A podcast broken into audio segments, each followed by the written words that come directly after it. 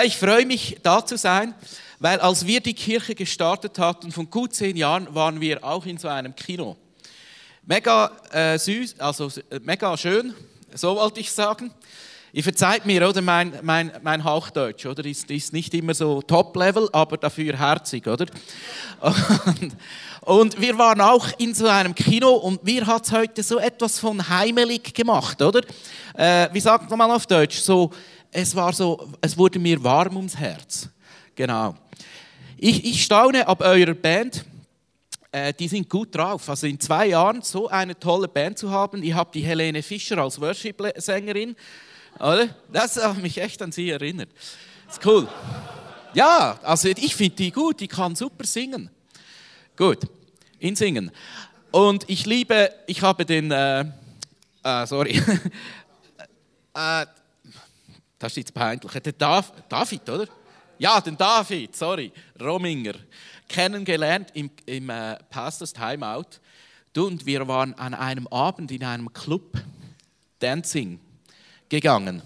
Und den David habe ich ganz neu kennengelernt. Der ging ab wie eine Rakete. Super. So cooler Typ, hey. Mega.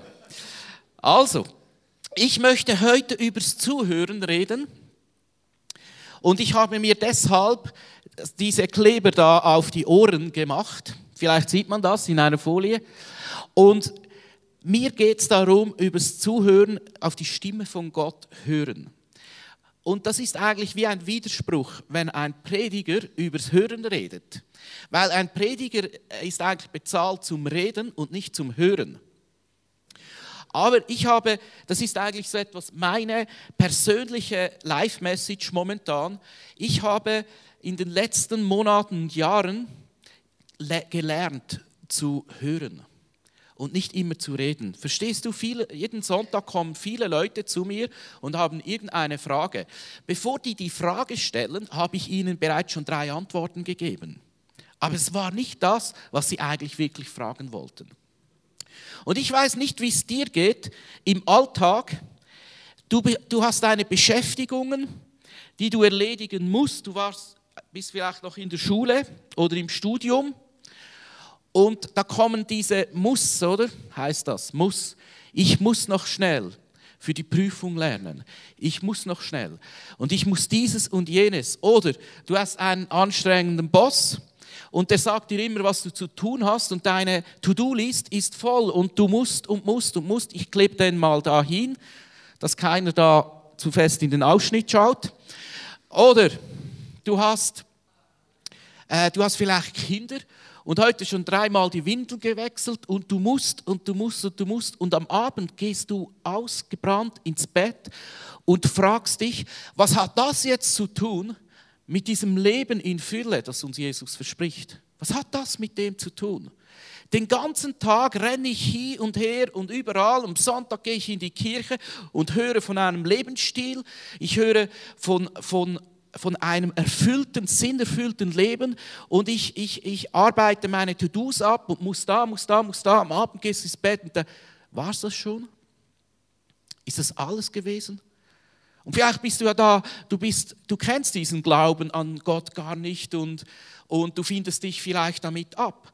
Aber ich möchte dir heute etwas sagen. Es gibt ein Leben mit einem lebendigen Gott und der hat ein Leben für dich vorbereitet in der Fülle. Und ich möchte das lernen. Immer mehr.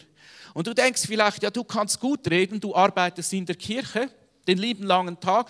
Du kannst den lieben langen Tag immer gute Sachen machen. Du bist nicht so eingespannt. Ja, denkst du.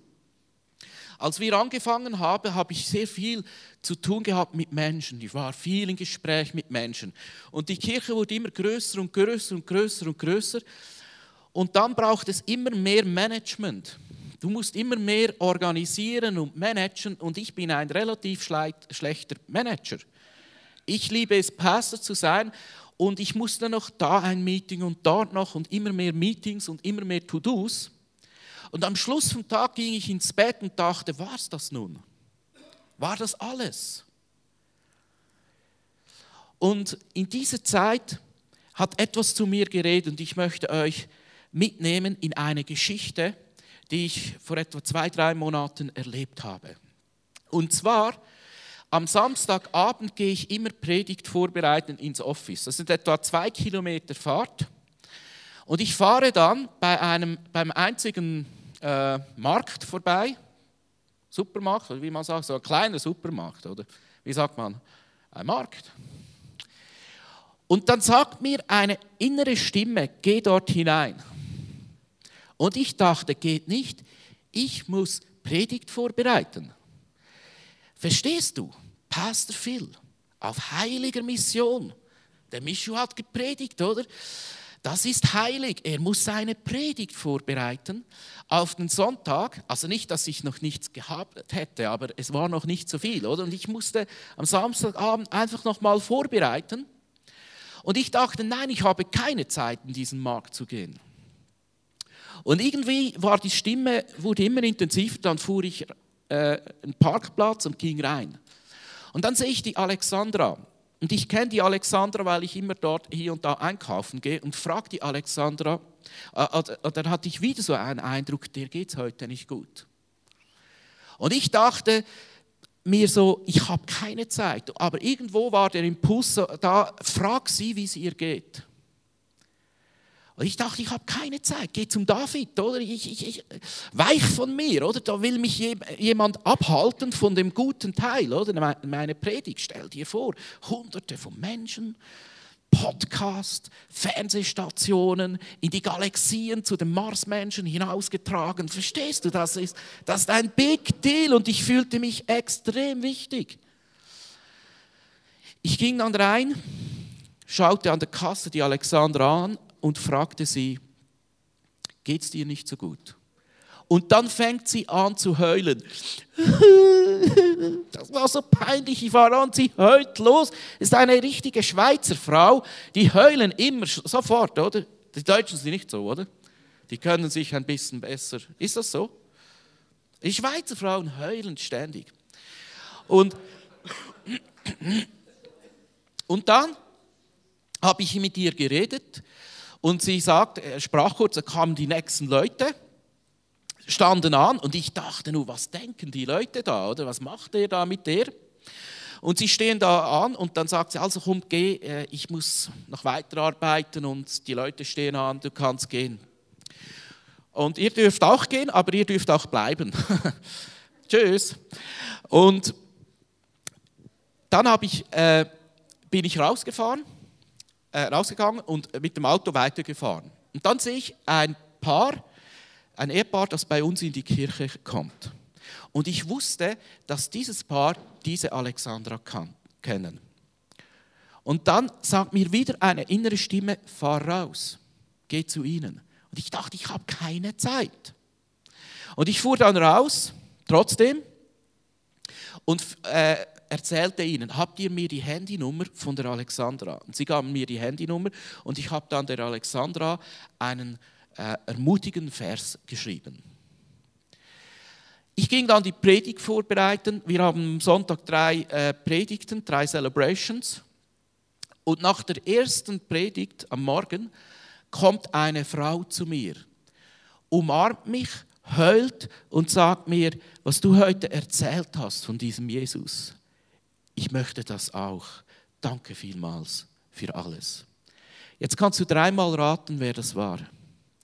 Das war die Alexandra vom Market, wo ich am Abend vorher war. Jetzt ist das, was ich nicht wusste, das Ehepaar, wo ich auch angehalten habe, ging nachher zur Alexandra, waren ein, eine Stunde noch, bis der Laden zu war, waren sie dort, sprachen mit ihr, nahmen sie nach Hause zum Tee trinken und diskutierten mit ihr in die ganze Nacht und trösteten sie. Am anderen Tag luden sie die Alexandra ein in die Celebration und sie wurde sofort getroffen von der Botschaft, vom Evangelium und es äh, ging ihr mitten ins Herz. Und sie ist heute die fleißigste Besucherin im ICF. Und wenn immer sie nicht kommen kann, kommt sie zu mir und sagt, Phil, Nächsten Sonntag bin ich dann nicht da, ich bin in den Ferien, gell?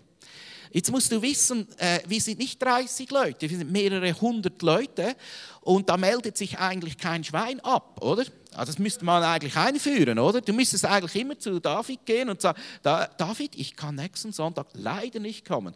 Vergib mir und der David wird dir vergeben. Das war äh, die Alexandra und neulich, letzten Sonntag war es, ich habe gepredigt, schaue so in die Leute, sieht man auch nicht so gut. Plötzlich sehe ich eine Frau, die winkt mir. Das war die Alexandra. Hast du gesehen? Phil, ich bin da. so süß, oder? Und versteht ihr, ich habe gemerkt, ich habe vieles zu tun und immer mehr zu tun und meine muss und muss und muss und muss. Und ich hatte da ein wirklich wichtiges To-Do, eine Predigt vorbereiten. Aber das Eigentliche, was ich tun musste in diesem Moment, war zu dieser Alexandra gehen und ihr Hoffnung bringen. Und durch diesen einen kleinen Gehorsamschritt ist ein Mensch nach Hause gekommen zu Gott. Und diese Story hat so etwas zu mir geredet, weil ich oft genau der bin, der vorbeifährt, wenn es heißt, geh da mal rein. Ich bin genau der, der nicht so gerne hört, sondern lieber gleich selber redet. Und ich weiß, du bist heute sicher da, weil du den tiefen Wunsch hast, solche Sachen zu erleben. Sachen zu erleben, dass Gott dich brauchen kann, dass er zu dir reden kann. Und dass du erleben darfst, was Gott durch dich tun kann. Und soll ich dir etwas sagen? Jeder da drin möchte Gott ganz krass gebrauchen. Und die Frage ist, wie? Und ich möchte euch mitnehmen in eine Geschichte von Jesus. Und in dieser Geschichte, die hat extrem zu mir geredet. Da war Jesus und es heißt, in der Stelle vorher heißt es, dass Jesus immer mehr Nachfolger hatte. Menschenmengen um sich herum, immer mehr. Er war populärer als Johannes der Täufer. Und der war ja schon eine Riesenmutter in der, in der Wüste, oder? Und, oder, ja, Mutter, wie sagt man? Ist das Deutsch? Okay, ein, ein, ein Hammertyp, oder?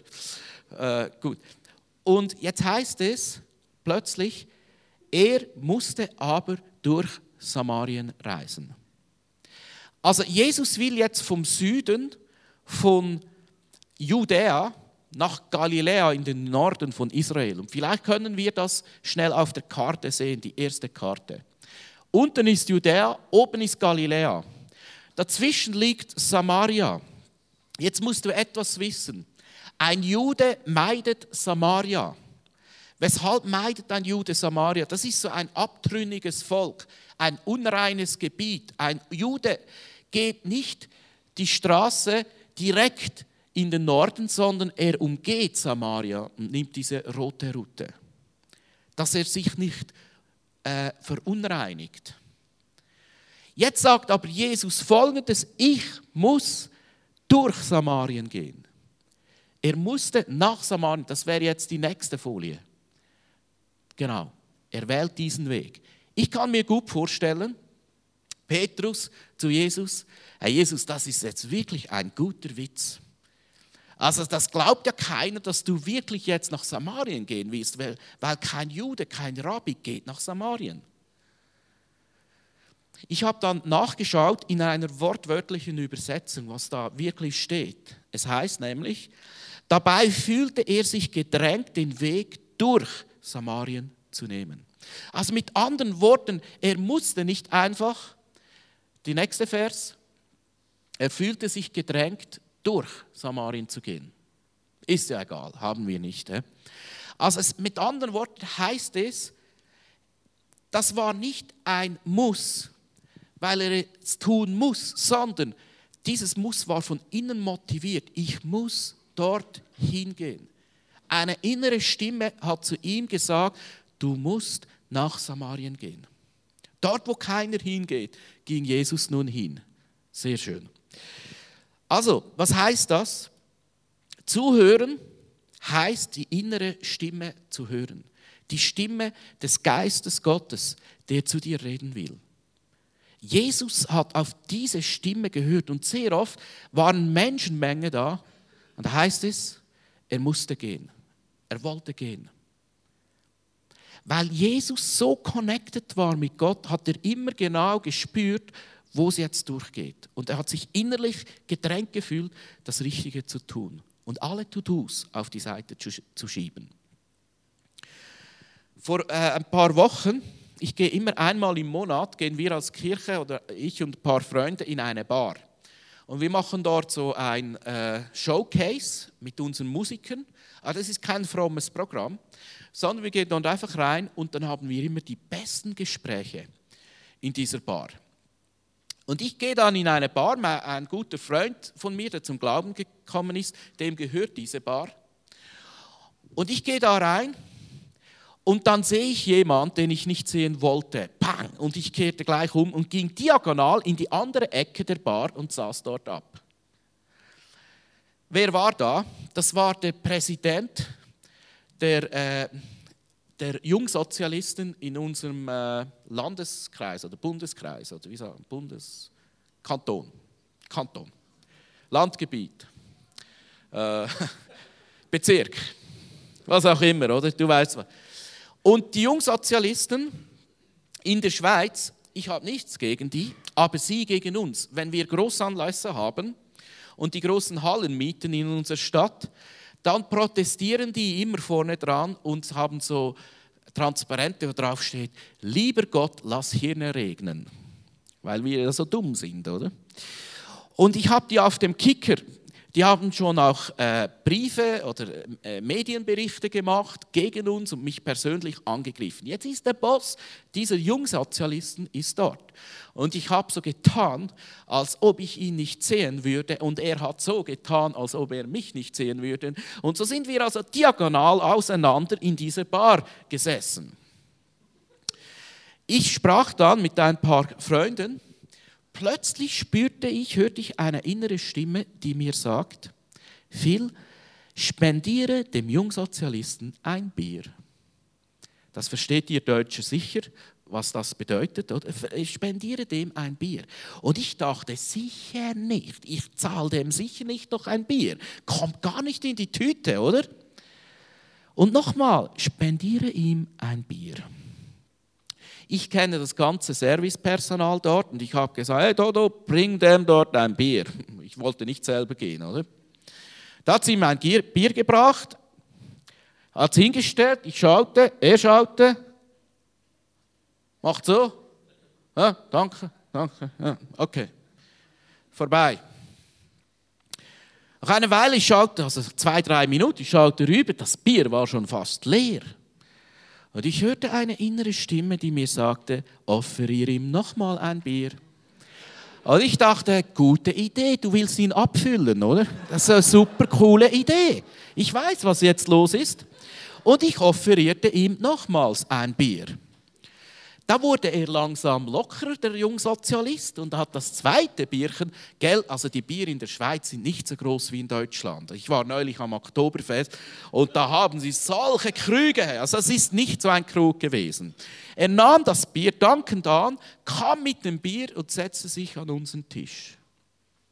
Und da ist ein Gespräch entstanden. Vom Abend um 10 Uhr, um 12 Uhr macht die Kneipe zu. Aber wenn du den Boss kennst, dann kannst du länger bleiben. Wir haben diskutiert bis 2 Uhr morgens über Gott und die Welt. Wir haben gestritten, diskutiert, hin und her, argumentiert. Aber es war ein gutes Gespräch. Um 2 Uhr morgens, er hat nach zwei, drei Bierchen nachgeschüttet, hat er mich gesagt, Phil, jetzt ist gut. Phil, darf ich dich einladen in unsere Partei, politische Partei, zum Reden. Hast du den Mut?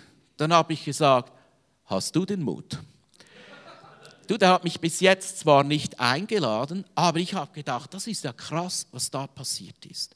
Und verstehst du, ich bin ein Typ, der gern selber macht und macht und sagt, Gott, komm und segne, was ich eh schon mache, oder?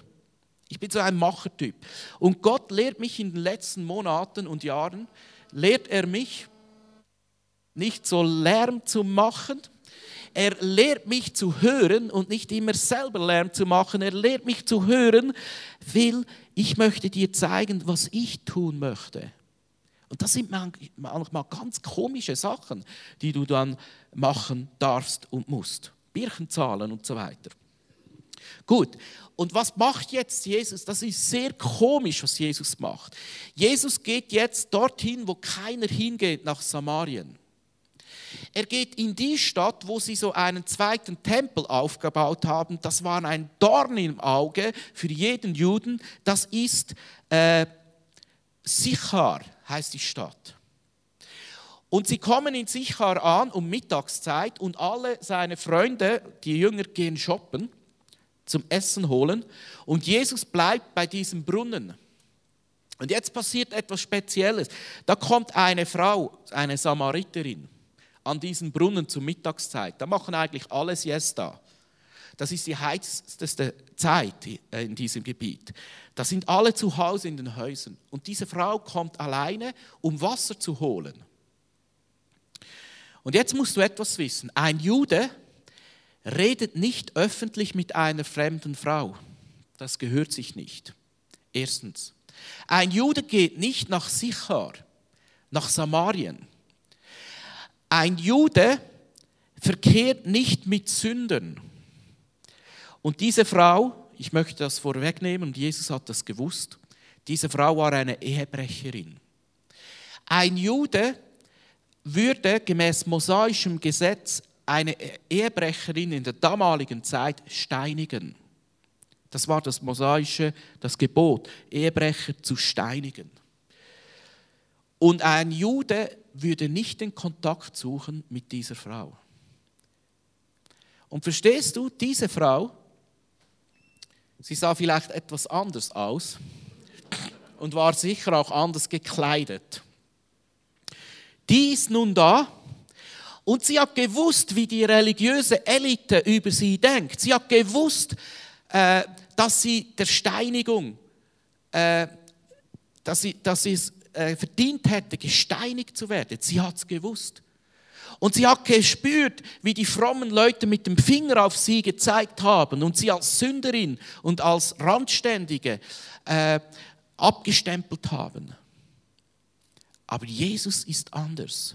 Jesus sucht den Kontakt mit dir, geht auf sie zu und hält einen Dialog mit ihr.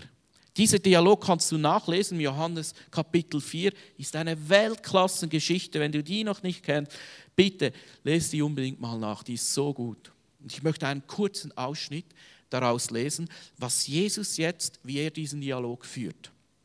Da heißt es, Jesus spricht zu ihr, geh hin, ruf deinen Mann und komm wieder her. Die Frau antwortete und sprach zu ihm, ich habe keinen Mann. Jesus spricht zu ihr, du hast recht geantwortet, ich habe keinen Mann. Fünf Männer hast du gehabt und der, den du jetzt hast, ist nicht dein Mann. Das hast du recht gesagt. Die Frau spricht zu ihm, Herr, ich sehe, dass du ein Prophet bist. Was diese Frau da erlebt, ist eine Begegnung mit dem lebendigen Gott. Diese Frau kannte, sie wusste, wie die religiösen Menschen über sie denken, wie sie Steine auf sie werfen, wie sie mit dem Finger auf sie zeigen. Und jetzt kommt Jesus. Und wenn du nichts mitnimmst heute, nimm diesen Punkt mit. Jesus ist anders. Ich weiß nicht, wie dein Gottesbild ist. Ich möchte dir nur etwas sagen.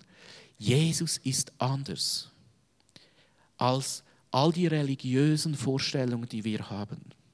Jesus durchbricht auf einen Schlag alle religiösen Muster und Gebote und Vorstellungen und ist dem Abschaum der Gesellschaft, der Samariterin, ganz nah. Und gibt dir zu Gespür, äh, zu Gespür, hey, du bist angenommen, Du bist geliebt. Und verstehst du, der weiß, Jesus weiß, dass das eine Ehebrecherin ist. Aber er sagt nicht, gell, du hast fünf Männer gehabt. Er sagt ihr, hol deinen Mann. Und jetzt kann sie reden und ihr Herz auftun und erzählen, ich habe nicht einen Mann, ich hatte fünf. Und derjenige, der jetzt, mein Mann ist nicht mein Mann. Und dann sagt die Frau, dass du das siehst, Jesus, du bist ein Prophet. Du bist der Gesalbte Gottes, sagt sie sogar später. Du bist der Messias. Das ist mein zweiter Punkt heute. Zuhören heißt die innere Stimme hören. Zuhören heißt aber auch den Schrei, die Not der Menschen zu hören. Jesus hat etwas gehört. Er hat sie nicht gesehen als Sünderin, sondern er hat einen Schrei gehört. Ich bin eine Frau, ich bringe keine Beziehungen auf die Reihe, kein Mann will bei mir bleiben, ich bin so etwas von verzweifelt. Das war ihr Schrei. Und Jesus hat diesen Schrei gehört. Die Not der Menschen hören. Ich übe mich auch sehr stark in diesem Zuhören die Not der Menschen hören. Da kam vor drei Wochen, an einem Sonntag, kam eine Frau zu mir und sagte, weißt du, ich möchte gern zu Jesus kommen, aber er nimmt mich nicht an. Sofort dachte ihr, ich ihr, ich drei, vier Kurzpredigten, warum das nicht stimmt, was sie sagt. Und ich wollte sofort losreden. Aber ich musste langsam am Lernen, psch, zuhören. Und da habe ich ihr gesagt, weißt du was, ich holte noch eine andere Frau vom Gebetsteam. Wir fragen den Heiligen Geist, weshalb du nicht zu Jesus kommen kannst. Sie hat schon drei, viermal ein Übergabegebet geredet und sie sagt, er stößt mich ab. Dann haben wir gebetet, dass der Heilige Geist zu uns redet, sind wir still gewesen. Nach wenigen Sekunden bekomme ich ein Wort. Einfach ein Wort. Und ich dachte mir, Phil, das kannst du ihr nicht sagen. Wenn du ihr das sagst, da denkt die, der ist, also, und das nicht stimmt, verstehst du? Wenn ich ihr jetzt das Wort sage und das nicht stimmt, äh, dann, dann ist sie nie mehr da, oder? Dann, dann ist sie weit weg und dann, dann redet sie noch überall schlecht von dir. Also ich war so ziemlich mies dran. Und dann habe ich hier gesagt, weißt du was? Ich habe ein Wort. Aber dieses Wort muss ja nicht unbedingt stimmen, das ist ja nur ein Eindruck, der könnte von Gott sein, aber vielleicht nicht. Ich habe lang um den heißen Brei geredet, was alles eventuell nicht sein und dass sie selber prüfen und nicht immer alles und prüfen und sowieso. Und, und da habe ich hier gesagt, mein Wort für dich ist Abtreibung. Und dann ist sie sofort zusammengekracht und in die Arme dieser anderen Frau, deshalb war noch gut, war die da, und hat nur noch geheult, geheult, geheult. Schweizer Frau. Und die waren da in den Armen, die beiden Frauen, und ich dachte mir, ich gehe mal ja, zum Kirchencafé und bin gegangen. Am Sonntagabend kommt diese Frau vom Gebetsteam zu mir und sagt, du glaubst nicht, was passiert ist. Diese Frau hat drei Kinder abgetrieben und sie weint über diesen Umstand und sie ist so verbittert, dass sie das getan hat. Und für sie war klar, jemand, der so etwas tut, der ist nie mehr angenommen bei Gott. Und in dem Moment, als ich ihr das gesagt habe, haben sie nachher das vor Jesu Füße gelegt. Sie hat Buße getan und die Beterin hat sie freigesprochen von dieser Last. Und dann haben sie wieder Jesus in ihr Herz eingeladen und sie hat gesagt, es ging ein heißer Strom durch ihr ganze Körper. Es war ihr, als ob Jesus sie umarmt hat. Und diese Frau ist so zum Glauben gekommen. Ich möchte diese Geschichte nicht erzählen, äh, weil ich da mal ein Lotto-Sechser gelandet habe, sondern ich möchte sie dir erzählen, weil Gott dich und mich brauchen kann. Und wenn er selbst mich so brauchen kann, ich, vielleicht bist du viel besser in dem, aber wenn er selbst mich so brauchen kann, kann er dich viel mehr so brauchen. Und so äh, zu Menschen reden. Weißt du, was ist mit der Samariterin da passiert, um wieder da zurückzukommen? Die hatte eine Berührung mit dem lebendigen Gott. Und wenn jemand, auch heute Abend, wenn du heute da bist und du sagst, hey, ich brauche diesen Jesus, ich brauche eine Berührung, ich bin so bitter im Herz, ich fühle mich so abgelenkt, ich bin so einsam. Wenn du heute Abend eine Berührung mit Jesus hast, weißt du was, dann gehst du so etwas von anders raus. Du bist total verändert, total verändert. Eine Begegnung mit Jesus wird dich total verändern. Wir werden auch heute Abend noch da sein und für dich beten, wenn du das wünschst. Und diese Frau geht in die ganze Stadt, nicht weil sie muss, weil sie sich innerlich gedrängt fühlt. Sie kann nicht mehr anders. Und geht in die Stadt und da heißt es, es glaubten aber an ihn viele der Samariter aus dieser Stadt um der Rede der Jesu willen, der Frau willen. Um der Rede der Frau willen. Lass uns kurz zusammenfassen. Jesus fühlt sich gedrängt, ich muss nach Samarien gehen. Weshalb musste er nach Samarien gehen? Wegen einer sehr unbedeutenden, unreinen Frau, eine Abtrünnige, eine Sünderin, eine Ehebrecherin in einem sehr unreinen Gebiet, in einer sehr unreinen Stadt. Wegen dieser Frau musste Jesus nach Samarien gehen. Aber durch diese Frau, die jeder abgestempelt hat, wurde eine ganze Stadt heimgesucht für den lebendigen Gott. Ich finde diese Geschichte sehr krass. Und verstehst du, ich möchte immer mehr in diesem Level leben. Ich möchte immer mehr ein Zuhörer sein. Ich möchte immer mehr die Stimme Gottes hören. Ich möchte euch zum Abschluss noch eine Geschichte erzählen, weshalb mir dieses Thema so wichtig ist. Etwa mit 16 Jahren, ich war da in der Oberstufe und der Älteste in dieser Schule, also in der ältesten Jahrgang, da sind die jungen Neuen gekommen und der eine war etwa so 12, 13 Jahre, er hieß Sandro, ein Italiener. So ein kleiner, wuscheliger, pummeliger Italiener, so ein bisschen fettleibig, der sah aus wie Diego Armando Maradona. Den kennt man heute nicht mehr, das war der Messi von früher, einfach ein bisschen breiter. Und ich habe den so gemacht, den kleinen Diego Maradona, den Sandro, und er hat mich gemacht, hat immer an mich hinaufgeschaut, oder? Und er durfte immer bei uns im Team Fußball spielen, in der Pause und so in der Schule. Und hat so eine Großbruder-Kleinbruder-Beziehung ergeben. Aus der Schule gegangen und da hat sich die Beziehung verflüchtigt.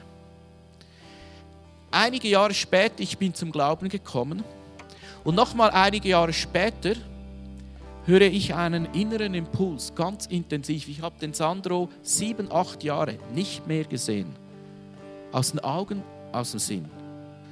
Und ich höre eine Stimme, die mir sagt, suche den Kontakt zu Sandro. Geh zu ihm und bring ihm die ewige Hoffnung. Bring ihm das Leben mit Jesus. Bring ihm das ewige Leben. Und ich dachte, jetzt bin ich total durchgeknallt. Stell dir vor, ich gehe zu dem und sage, hey Sandro, ich möchte dir mal vom lieben Gott erzählen. Der denkt, was ist nun mit dem Phil passiert? Der ist ja völlig durchgeknallt. Ich gehe zu einem Freund, erzähle es ihm, er sagt, tu es, tu es. Und ich habe es hinausgezögert, hinausgezögert, hinausgezögert. Eine Woche, zwei Wochen, ein Monat, zwei, drei, mehrere Monate. Am Schluss habe ich es nie getan. Und zufälligerweise, so ein Jahr später, sehe ich seine Schwester. Und ich sage, wow, so ein Zufall, dass ich dich sehe. Wie geht's dir? Und sag mir, wie geht's Sandro? Hast du mir seine Nummer?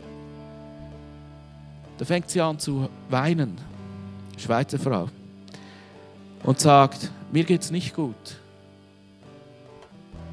weil den Sandro, der ist gestorben. Ich sage, was? Der Sandro hatte die letzten Jahre einen bösartigen Krebs und hat Höllenqualen durchlitten. Und vor vier Monaten ist er gestorben. Und ich habe gedacht, wow, wie krass wäre Gott. Gott wollte dem Sandro in dem Tiefpunkt seines Lebens, wollte er Hoffnung bringen. Er wollte ihn segnen, er wollte ihn ermutigen, er wollte ihm die ewige Hoffnung bringen. Wie krass ist das? Und weißt du was? Gott wollte mich dazu brauchen. Er wollte mich als den Hoffnungsträger brauchen, für das zu tun. Aber er konnte mich nicht brauchen, weil ich nicht auf diesen Impuls gehört habe und ihn nicht besucht habe. Ich habe nicht ein theologisches Problem. Ich weiß, Sandro, Gott kommt mit Sandro klar. Er konnte auch andere Leute brauchen. Gott musste andere Leute suchen, die ihn die Hoffnung bringen. Aber wie schön wäre es gewesen, ich hätte Sandro diese Hoffnung gegeben. Verstehst du den Punkt? Hier in Singen? Hunderte und Tausende von Menschen, die Hoffnung brauchen. Aber es braucht Menschen wie du und ich, die verstehen, die sich innerlich gedrängt fühlen, zu ihnen zu gehen und sie einladen und ihnen die Hoffnung bringen, die die Stimme des Heiligen Geistes hören, die die Herzen hören, die schreien, hilf mir. Es braucht solche Menschen. Und so ein Mensch kannst du sein. So ein Mensch kannst du sein. Ich möchte jetzt einen Moment der Besinnung, der Reflexion geben und ich werde nachher kommen und ich werde beten.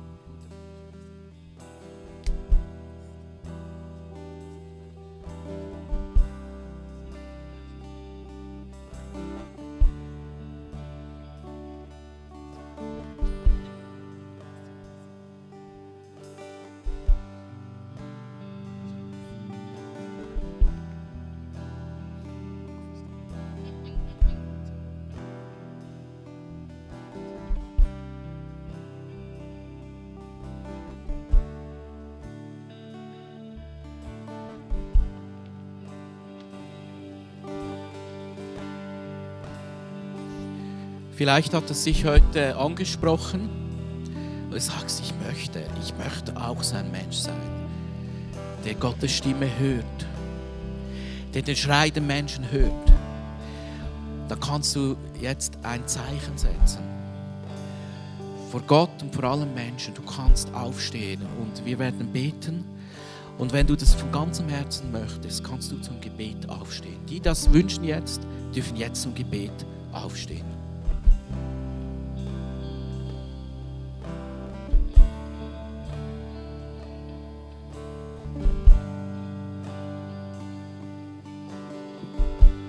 Heute da bist und sagst, du möchtest so ein Mensch sein, der zu der Samariterin geht. Du möchtest so ein Mensch sein, der zur, äh, zu Sandro geht. Du möchtest so ein Mensch sein, der Gottes Stimme hört, der den Schrei äh, der Menschen hört. Dann steh jetzt auf und wir werden zusammen beten. Und Jesus, du siehst diese Menschen da, die eine Sehnsucht haben nach mehr von dir nach mehr von deiner Inspiration, nach mehr von deiner Stimme hören. Und Vater im Himmel, ich bitte dich, dass du unsere verstopften Ohren öffnest, dass du unser, unseren Kanal zu dir auftust und dass du mir zeigst, zu was du mich wirklich drängen möchtest. Und was als die Muss sind, die ich meine, die so wichtig sind, aber eigentlich gar nicht so wichtig sind. Ich möchte auch einladen, vielleicht sind Leute da, Samariter, Samariterinnen, und du bist einsam und du sehnst dich nach einer Berührung zu Gott. Du bist verbittert, du bist zerbrochen, möchte ich einladen, steh jetzt auf, möchte noch für dich beten. Du brauchst eine Berührung mit dem lebendigen Gott, du darfst jetzt einfach aufstehen, dass Gott dich heilen kann. Und Jesus, ich bitte dich, dass du jetzt diesen zerbrochenen Menschen begegnest. Heile sie, wie du die Samariterin geheilt hast. Und ich spreche dir zu, in Jesu Namen kannst du gesund werden. In Jesu Namen kannst du heil werden. In Jesu Namen wird deine Bitterkeit verschwinden. In Jesu Namen wirst du nicht mehr einsam sein, sondern angenommen sein. In Jesu Namen. Amen.